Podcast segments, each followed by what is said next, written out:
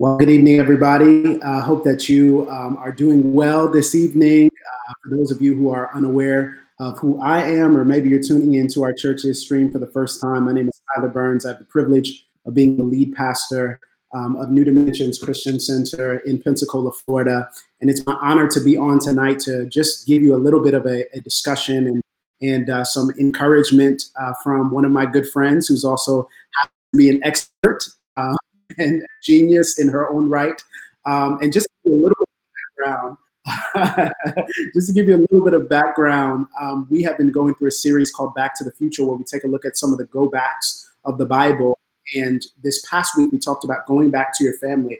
And I use this as an opportunity just to give background on family dysfunction and what God in the new family.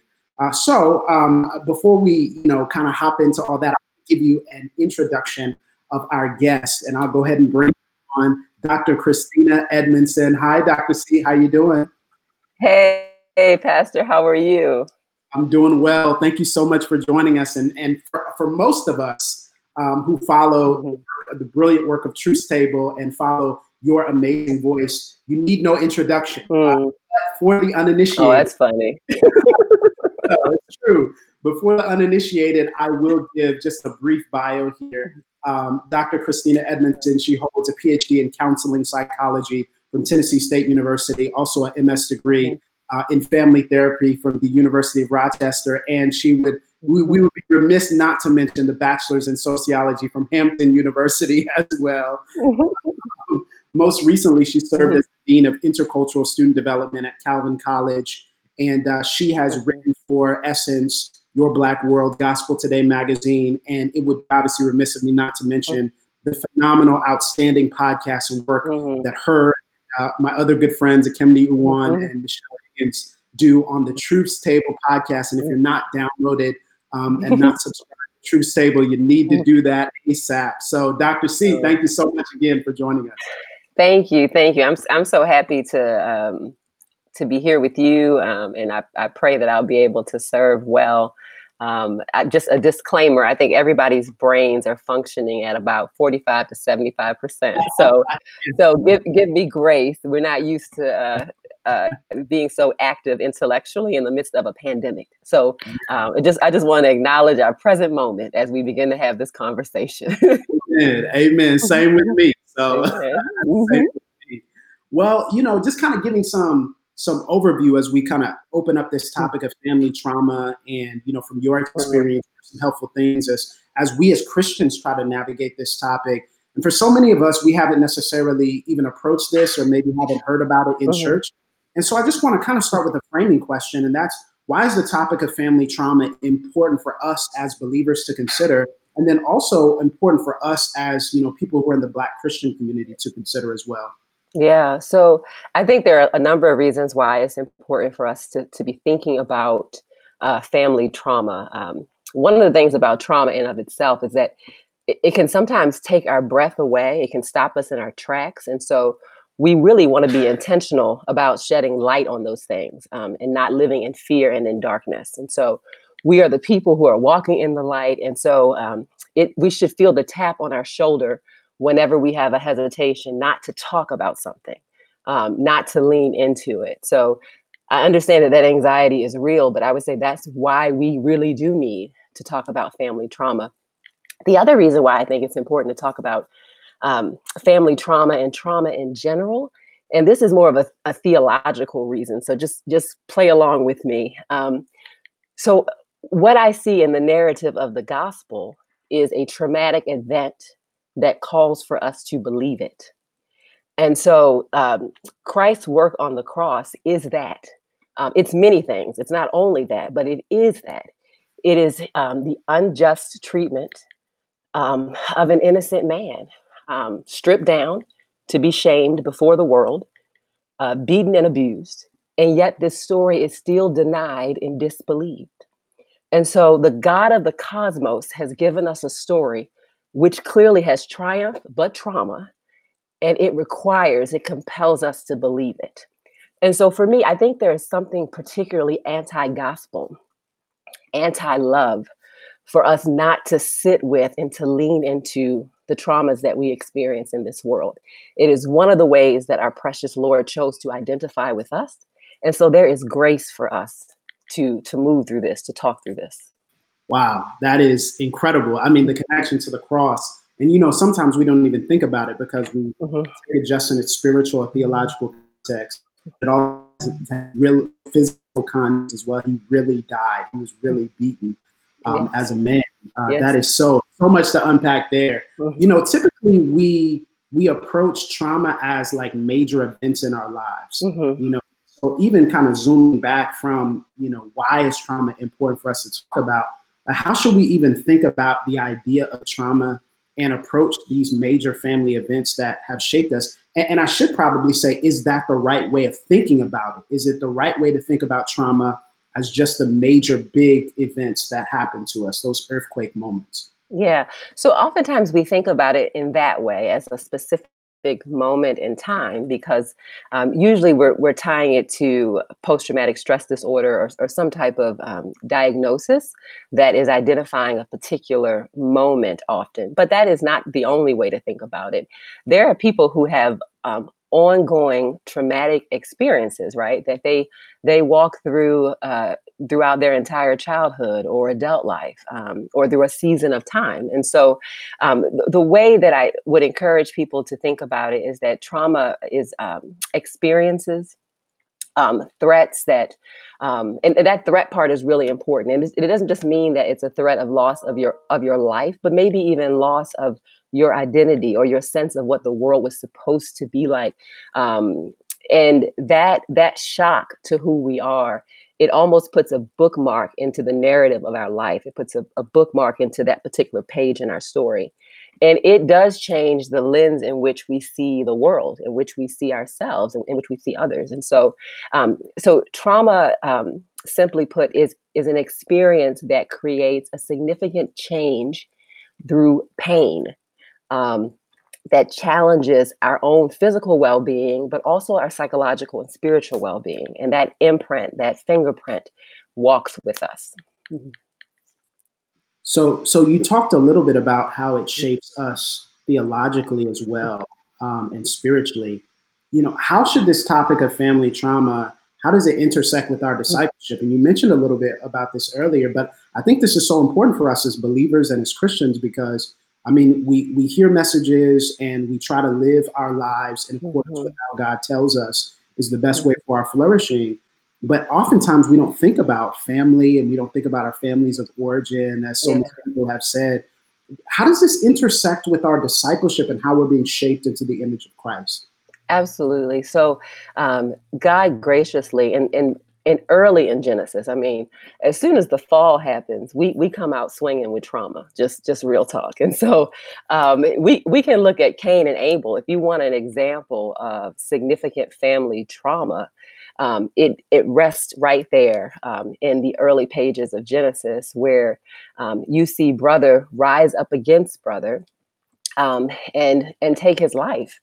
Um, you see him attempt to cover it up. You see, um, you see Cain um, blame God and question who he is supposed to be, a, a, keeper, but instead he chooses to be a killer of his brother.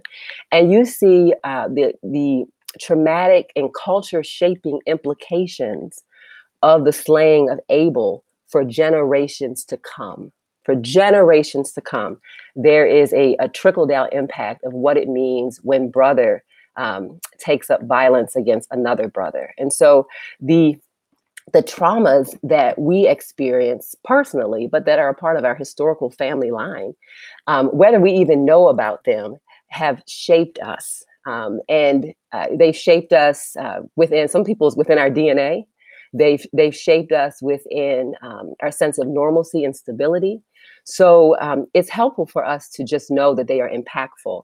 Um, and it intersects with our discipleship because Christ is concerned about the whole person, right? So not just the fake person that shows up in person or virtually on Sunday, but Christ is concerned about really and truly who we are. And there is enough grace, there is enough love, there's enough power to actually deal with who we really are, uh, what we've really seen, what we've really done, what we've really had done to us. Um, and so it certainly intersects with our discipleship because we are being discipled, um, mind, body, and spirit as we're being sanctified by the work of the Holy Spirit and becoming more like Jesus. And so um, the church, we we discredit the power that is given to us by the Spirit when we do not lean into um, serving the full the full person when we don't lean into discipling the full person and that includes um, the neg- the traumatic experience that have impacted and shaped who they are well, you know, this is this is so helpful because I think as we think about our whole person, I mean, we also have to think about trauma and our family events from a holistic perspective. And this isn't even something that I had written down as a question to ask mm-hmm. you. Just hearing what you're what you're saying, what are the different specific areas in which we could see trauma play itself out? You mm-hmm. know, most people think of it. You know, you mentioned the distinction between a threat and then also maybe some identity, like an attack on your identity. And most of us think trauma is just some physical event or death. But mm-hmm. what other areas of life could we see potentially the intersection of trauma in our families? Yeah, absolutely. So, you know, so you know, depending on the nature the nature of the trauma and the conditions, um, and and who, um, you know, it, you know, it, it's so multifaceted what it is that may have traumatized who we are. Um, but there are many families that can be shrouded in a type of secrecy, secrecy and allegiance um, in which there's a covering up. Um, there, there's a covering up of trauma, right? And that certainly shapes and misshapes us. It impacts our ability to be transparent. It impacts our ability to receive help and to ask for help. Um, it impacts the way we understand our own self worth um, and and um, the really the calling, the command to to love ourselves, to protect ourselves. So all of those things can become distorted, and the way that can play out within a within a local church community is that we can find ourselves not seeking out, not being connected. Um, fear is one of those things that can cause us to, to be deeply distant. And if that trauma was shaped within what was supposed to be a trusted, intimate relationship, then it is more than reasonable that people would um, be fearful of the intimacy that is supposed to be a part of the true church of Jesus Christ. Um, and so, in, in, a, an attempt to self protect, we can find people who um, seem standoffish, um, who are avoidant, who never bring their full self or take off a, a mask because of not really fleshing out and, and doing the work that needs to be done. Um, some of us were raised in households or have familiarity with households who who would say things like, you know, what happens in this house stays in this house, right? And um, there is there is maybe some some sense in which times that makes sense about what what certain elements of family business, right? But if that was a cover, that was a cover for abuse and for a um, a lack of justice and healing to come to someone, then we certainly want to readily rebuke that and we want to live in the light and in transparency. So um, we can find people uh, being standoffish and distant and self-protective if that's the message that they've been given. Wow, that is so helpful. Um, that gives me so many, you know, there's so much we can say about that, so many mm-hmm. contours and nuances, but that the patterns of how we live life now in the new family of Jesus, mm-hmm. that's so helpful um, mm-hmm. for us mm-hmm. to consider how our families influence that.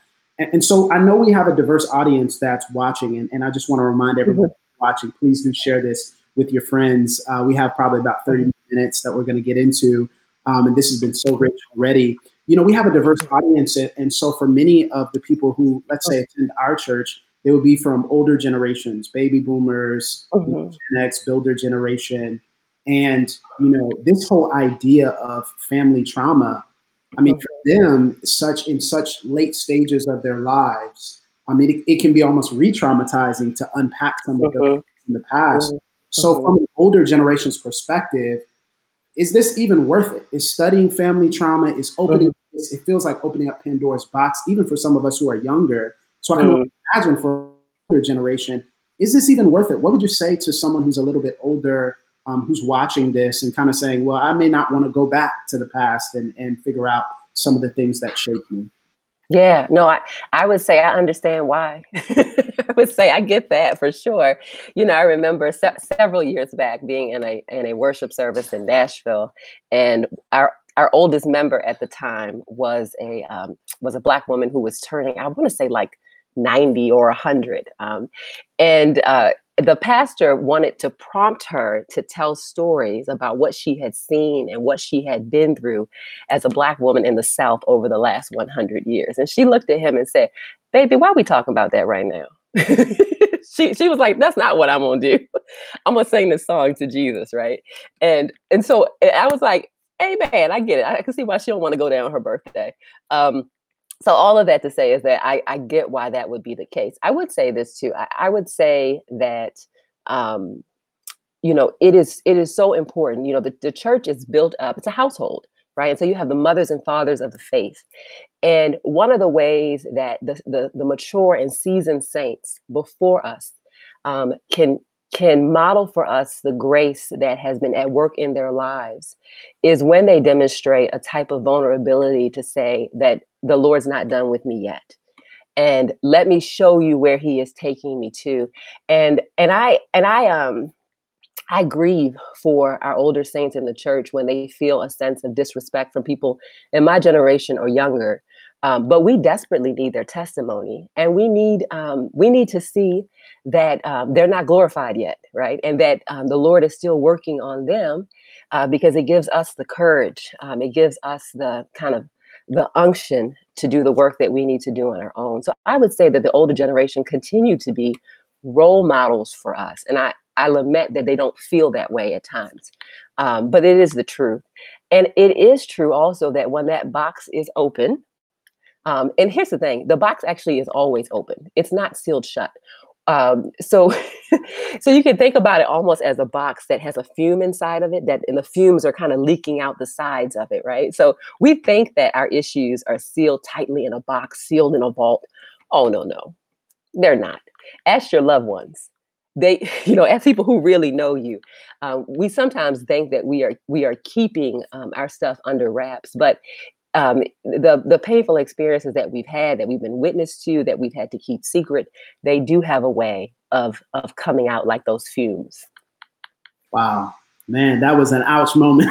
the box is never the box is never really it's always open. Um, and you mentioned even from the perspective of how an older generation receives, you know, disrespect from younger generations, and then this gets into um, actually at the Joy and Justice Conference um, mm-hmm. in October.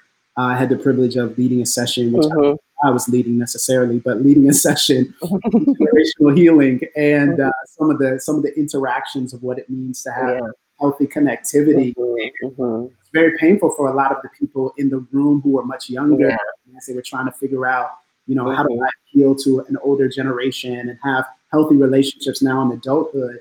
And so, mm-hmm. considering that with Gen Z and millennials, you know, what advice would you give to us as we enter into this conversation? Because mm-hmm. what I've seen is now that there is, and, and I'm guilty of this myself for sure, mm-hmm. that there is so much information that is available to us. It's very easy for us to take a little piece of information and yeah. use it in a conversation or use it kind of as ammunition against an older generation. And, right. and so how would you recommend we enter this conversation both interpersonally and then internally as well? Yeah, you know, it really takes us to be able to do um, some work, um, emotional, spiritual, spiritual work, for to get to the point where we are able um, to see people graciously um, so you know, um, I've I've counseled in different spaces for years, uh, college students, so traditional age college students who, um, for the first time, are leaving home, and so they're you know traditional age 18 to 22 ish, and for some of them, it's the first time where they are in a place to tell the truth about their parents, um, to tell the truth about their household, and now that they're out of it, they have a new perspective of its strengths and its dysfunctions, right? So it's like um, you know, if you if ever you've ever been in a house where somebody's somebody's cooking something like chitlins or um, they're baking bread, right? When you're in the house for a long time, you can actually take for granted the smell. You may not notice it, but if you come back to the house, oh, it hits you right at the door, right? And so for some of us, it it takes people to kind of move away to now get the perspective of what was happening. And now here's the thing: when we get this new perspective we can find ourselves coming back in the house and saying like, "Ugh, you know, it's jacked up in here and you didn't do this right, right? so we have this new insight and this new moxie, right? And some of that could be very true. Um, but we also have to think about the families that have shaped us, have um, ha- have they themselves been shaped to endure the traumatic experiences um, in, in their world? Um, and so this isn't to, to disregard sin, because repentance is always in order. But people are definitely shaped by traumatic experiences. And in a lot of cases, they're doing the best they can with broken pieces while still cutting us with them. So, so, so we we just so we want to um, we want to be gracious about our new perspective where we can see something that people in the house cooking can't see because they haven't stepped out of it to come back into it to be able to see it well. Um, and that's that's um, we have to pray for the wisdom and for the grace to to be able to approach things in that way. Now with that being said um, when we look back in and we see areas where um, there needed to be rebuke and protection um, and true repentance um, in grace we need to call that out. We we need to verbalize that. One of the things that makes traumatic experiences so deeply embedded is the darkness that shroud, that shrouds it. Um, it's the inability to say it um, to state it. And so speaking out this was wrong. This is what happened to me. For us to even hear ourselves say those words even alone to out loud to Jesus, to the Lord, right? Um, it is a way of pushing back on that darkness, which keeps, which is, you know, keeping us in bondage. So um, the younger generation, I think, has the ability to see some things that maybe people in the house can't see, but they must be gracious in revealing those truths. Wow, uh, that is so so helpful. And you know, kind of piggybacking off of that as a follow up, um, what would you say is the importance for the younger generation? As far as recognizing our own unique cultural situation. I mean, I, have thought about it recently, and I was uh, texting a few friends even this morning um, as we were talking about murder hornets and a pandemic and a potential snowstorm. And I mean, it, it's all happening all at once, right. isolated, and we're away from the things that we normally have. Yeah. This is a heavy traumatic moment. You know, I think about uh, things like 9-11 or even Ahmaud Arbery and so many of these other hashtags.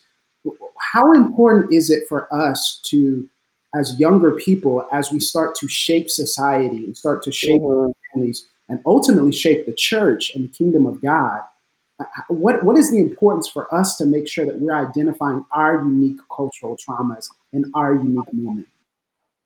Yeah, so, you know, our own traumatic experiences are then layered by so you know you, you mentioned Ahmaud Arbery so layered by racial trauma layered by cultural and social trauma. So you have all these these layers that um, that are a part of our reality. Um, and then you have you know throughout history right we've we've had strife we had we've had wars we've had abuses we've had injustices. So that that's nothing new. Um, i would say what makes our this particular moment different is that um, we have the technology and we have the access to images in a way that we've not had before.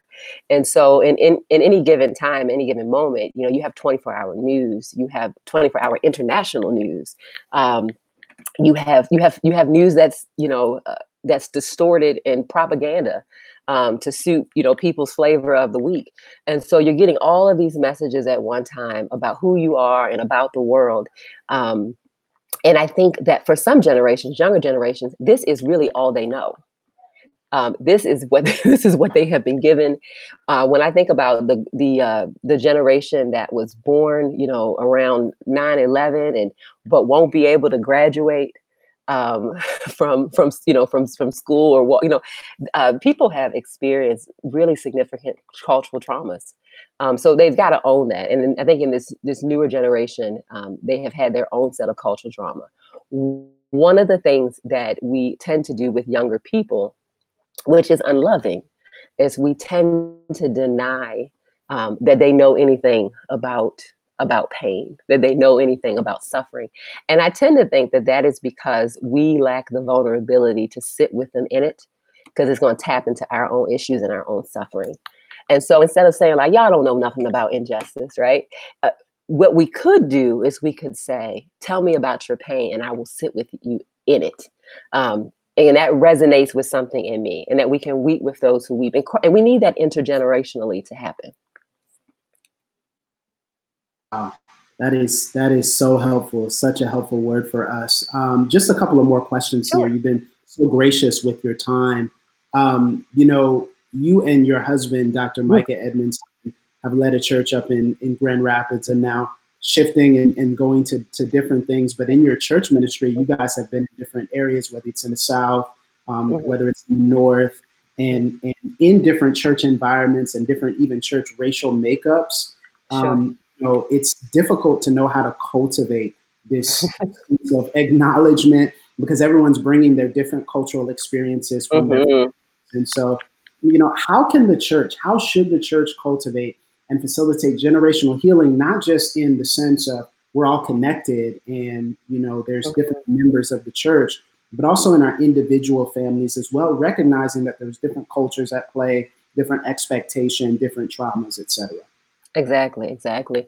So I mean that that is a part of the the the beauty of the of the church, right? The the beauty of the church is is uh, in the Catholicity of it is that um, it connects every you know tribe, nation, and tongue. Um, the cloud of witnesses, believers throughout history, and that's also where the greatest tension lives too. in the church as well is within our differences. We see that jumping off real early in, in, in, the founding of the early church. I mean, the Jews and the Gentiles are going at it. So, um, so it's it's beauty, but it's also great tension and stress. Uh, we need we need the Spirit at work in us to humble us to recognize that there are deep things to learn from each other um, and for us to see things through a, a, lens that allows us to see what are the cult- true cultural elements that that are at work um, here that are um, that are products of, of God's common grace um, to us, and what are the things here that um, are are really a reflection of our sinful nature that we need to cast off and we need to give over to Jesus. Um, so oftentimes in, in different cultural backgrounds, you know, you'll, you'll get people who in, in, every cultural group has a sense of like, well, this is kind of how we do it. This is how my people do it. And no matter how our people do it, uh, if we are under the sovereign hand of the Lord God Almighty, we bring how our people do it before Jesus, and we ask our Lord how He wants us to do it. And so, as a Black woman, I have a lot of security in that because I know the Lord is not going to ask me not to be Black. right? So, but what the Lord is going to do, but, what, but what the Lord is going to do is the Lord is going to continue by His Spirit to make me more like Jesus um, even as a black woman. So um, we we don't have to fear that. Uh, God is good to us. God is gracious to us, um, and I think uh, trauma. One of the things that it does is that it can warp the way that we see that we see the Lord, which is, is one of the most painful things that it does. And so being able to see God as as the author and giver of love is really essential to our healing process. And as and as you mentioned, this whole generational healing um, standpoint, how do we cultivate and facilitate this across different generations? Is that we recognize, as you mentioned, that we have a deep, deep interdependency. It is one of the distinctions of the people of God is that it's it's multi generational, right? And that um, the testimonies of the older sense, uh, older generation and the experiences of the new generation are working working together um, to point to and declare the goodness of Jesus. And so that is incredibly important is that we see each other as people who need each other. We're set up that way. And also that that love that we have for each other and that love is is shown on the backdrop of pain, of difficulty, of suffering, not in spite of it, on the backdrop of it, is one of the greatest apologetics of the church. It's literally the last word that Jesus gives to the disciples is that they will know us by our love for each other. And so it is it is in this witness of love our ability to um, love each other in the midst of the the serious housework that we got to do the traumatic work we got to do the cultural trauma the racial trauma that we have to own name um, rebuke repent of uh, in the midst of all that it becomes our greatest track to the world, declaring the gospel that we belong to Jesus Christ. So it is essential that we cultivate and facilitate generational healing because it's tied to the witness of the church. Wow, that's so helpful. So helpful for us to see the broader narrative Mhm. of the family that we're involved in. Mhm. Oh, uh, just uh, just one final question here, I guess that relates to the the remainder of our time over the next five minutes or so.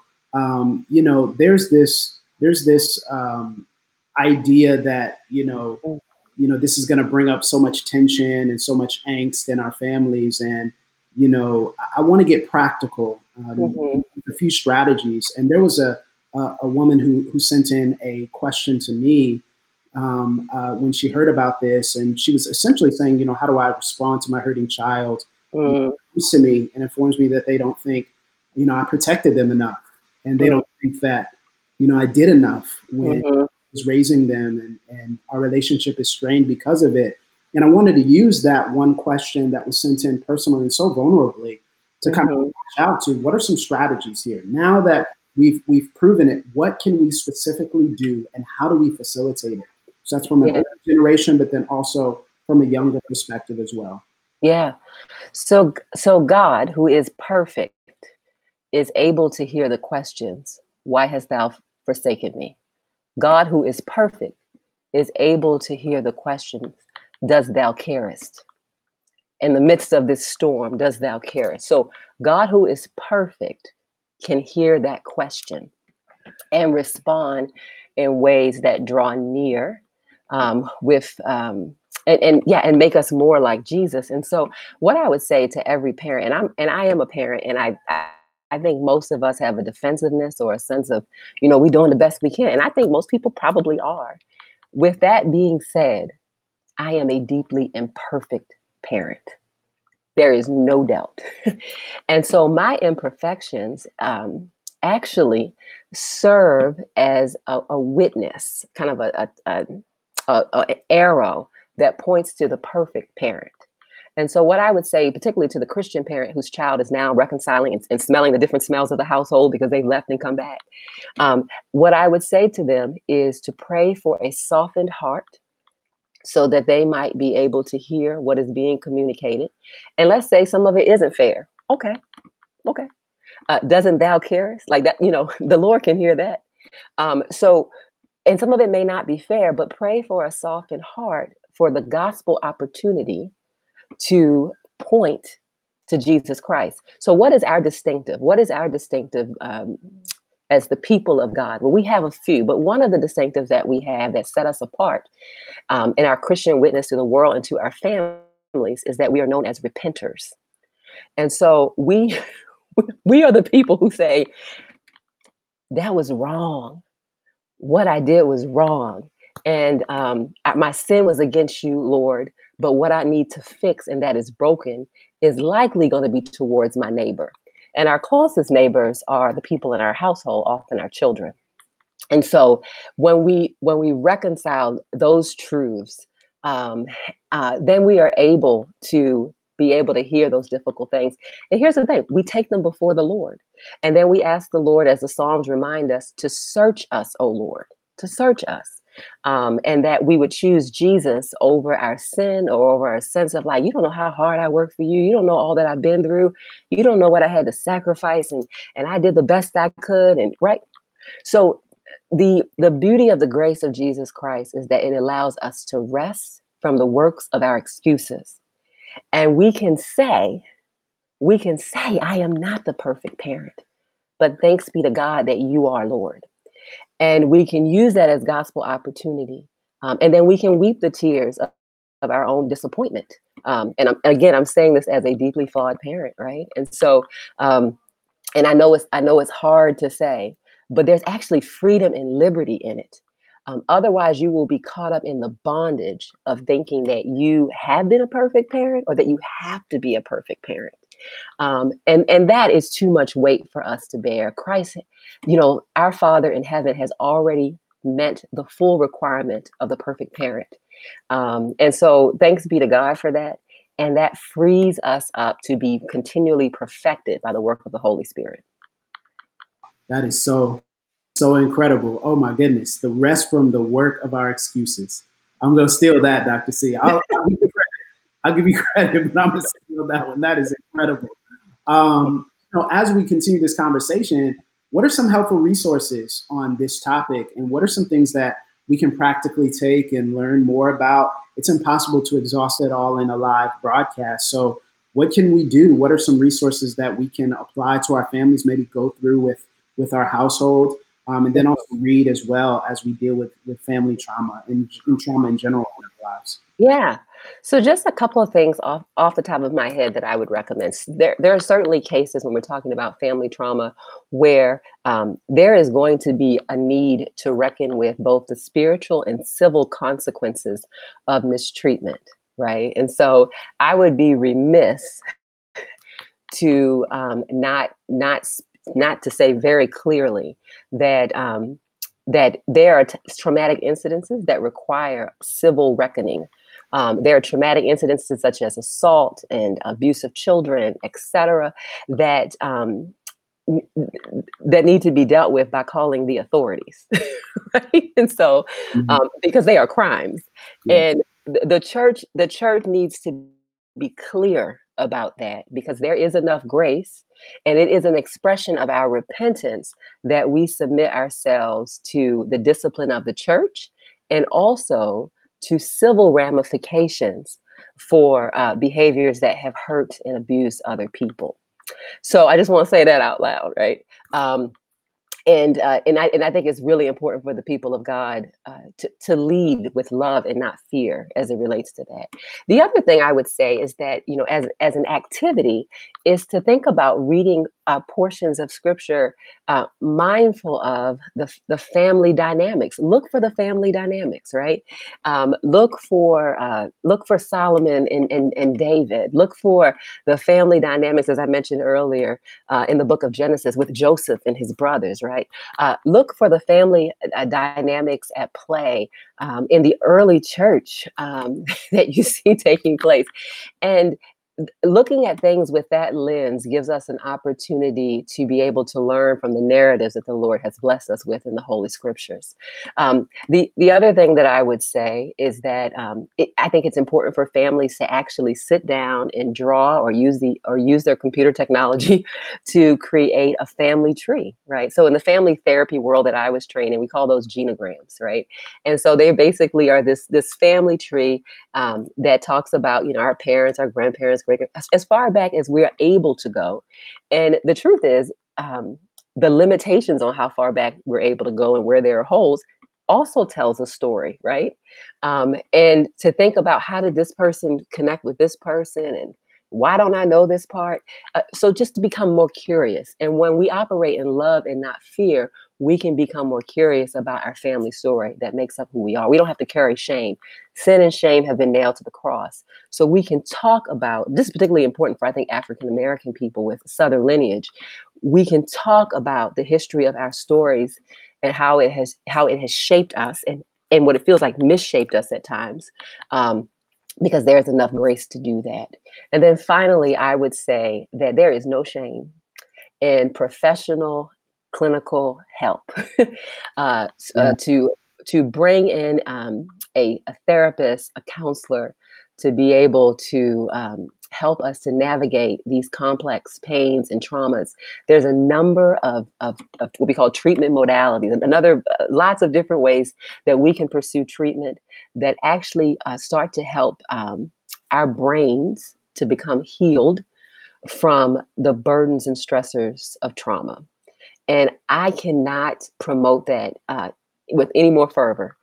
You are fearfully and wonderfully made. You have great value and dignity.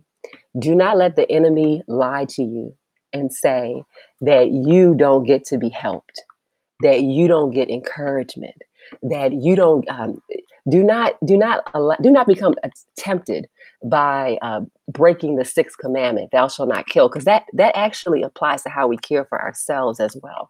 We are called to preserve ourselves and to care for ourselves. Um, we're part of the workmanship of christ.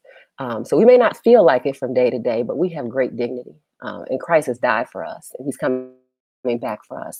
In the meantime we care for us and so I, I want to give that long that long apologetic to say that you that you need to go and get some counseling if you need to to do such. Teletherapy obviously is really popular right now because uh, of the pandemic and the implications of it. But the church has to lead in letting people know um, that we are that we're biological beings. Uh, God designed us this way, and that the brain is a part of the body. And so um, we don't we don't have to. We can we certainly must pray, um, but we can also pray and give God thanks for medical um, access, so that we can continue to, to love ourselves well. Wow. Well, Dr. C, uh, we cannot thank you enough for taking so much of your time uh, to be with us and to give us such incredible, brilliant insights that are drenched in in the gospel. Um, mm-hmm. you know, where can I, I, think after this, you know, you're probably going to have a lot more followers and maybe even as well. Uh, so, where can we continue to follow follow your work? Obviously, I mentioned Truth Table. Is there any any other place where we can continue to follow you? Yeah, so you know you can you can find me on Twitter. I think it's at Dr. C Edmondson. Um, so you're more than welcome to to see me do my um, my public therapy sessions where I'm basically talking to myself while I'm tweeting. Because trust me, it's really for me. Right. Um, and I I'm working on some projects right now. Um, I, I'm working with a co-author Chad Brennan right now on a book specifically about anti-racism in the church. Um, and so within 2021, we're looking for that to come out um, through um, InterVarsity Press IVP. So those are some of the immediate projects. Um, and so I, I certainly welcome your prayers um, uh, for for my work and for the next steps for uh, my family and I. Wow. Well, thank you so much again, Dr. C. And I hope you all have been encouraged and challenged. Uh, thank you so much for joining us. And we hope that you continue to share this with your friends. And again, follow Dr. Christina Edmondson and the work of Truth Table. It's phenomenal. And I hope that this is giving you ammunition and the right tools that are necessary to deal with family trauma. We'll see you on this Sunday, next Wednesday, and of course, again, next Friday. You never know who we'll have next Friday joining us right here at NBCC Pensacola, where our destiny is helping you to unlock your destiny. Have a great weekend.